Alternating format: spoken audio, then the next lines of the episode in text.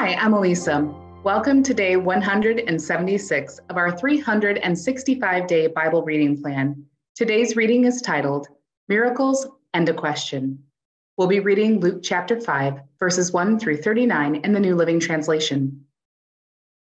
One day, as Jesus was preaching on the shore of the Sea of Galilee, great crowds pressed in on him to listen to the word of God. He noticed two empty boats at the water's edge, for the fishermen had left them and were washing their nets. Stepping into one of the boats, Jesus asked Simon, its owner, to push it out into the water. So he sat in the boat and taught the crowds from there. When he had finished speaking, he said to Simon, Now go out where it is deeper and let down your nets to catch some fish. Master, Simon replied, We worked hard all last night and didn't catch a thing. But if you say so, I'll let the nets down again. And this time, their nets were so full of fish that they began to tear. A shout for help brought their partners in the other boat, and soon both boats were filled with fish and on the verge of sinking. When Simon Peter realized what had happened, he fell to his knees before Jesus and said, Oh Lord, please leave me. I'm such a sinful man. For he was awestruck by the number of fish they had caught, as were the others with him. His partners, James and John, the sons of Zebedee, were also amazed. Jesus replied to Simon, Don't be afraid. From now on, you'll be fishing for people. And as soon as they landed, they left everything and followed Jesus. In one of the villages, Jesus met a man with an advanced case of leprosy. When the man saw Jesus, he bowed with his face to the ground, begging to be healed. Lord, he said, if you are willing, you can heal me and make me clean. Jesus reached out and touched him. I am willing, he said, be healed and instantly the leprosy disappeared. Then Jesus instructed him to not tell anyone what had happened. He said, Go to the priest and let him examine you. Take along the offering required in the law of Moses for those who have been healed of leprosy. This will be a public testimony that you have been cleansed.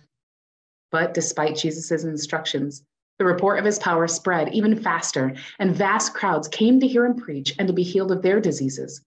But Jesus often withdrew to the wilderness for prayer. One day, while Jesus was teaching, some Pharisees and teachers of religious law were sitting nearby. It seemed that these men showed up from every village in all Galilee and Judea, as well as from Jerusalem. And the Lord's healing power was strongly with Jesus. Some men came carrying a paralyzed man on a sleeping mat. They tried to take him inside to Jesus, but they couldn't reach him because of the crowd. So they went up to the roof and took off some tiles. Then they lowered the sick man on his mat down into the crowd right in front of Jesus. Seeing their faith, Jesus said to the man, Young man, your sins are forgiven.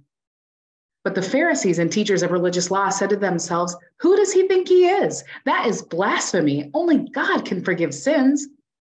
Jesus knew what they were thinking. So he asked them, Why do you question this in your hearts?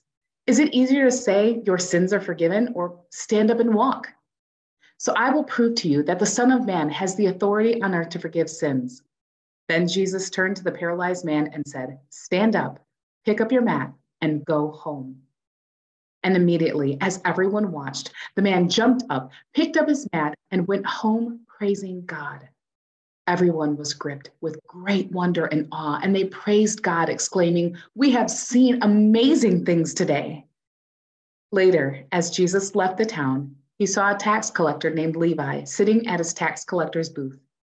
Follow me and be my disciple, Jesus said to him. So Levi got up, left everything, and followed him. Later, Levi held a banquet in his home with Jesus as the guest of honor.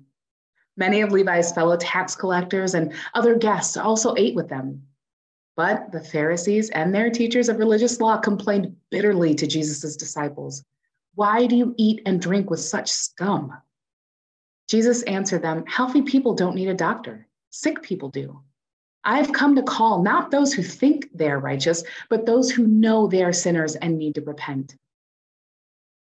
One day, some people said to Jesus, John the Baptist's disciples fast and pray regularly, and so do the disciples of the Pharisees. Why are your disciples always eating and drinking?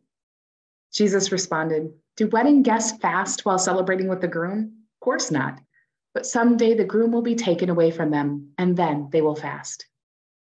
Then Jesus gave them this illustration No one tears a piece of cloth from a new garment and uses it to patch an old garment, for then the new garment would be ruined, and the new patch wouldn't even match the old garment. And no one puts new wine into old wineskins, for the new wine would burst the wineskins, spilling the wine and ruining the skins.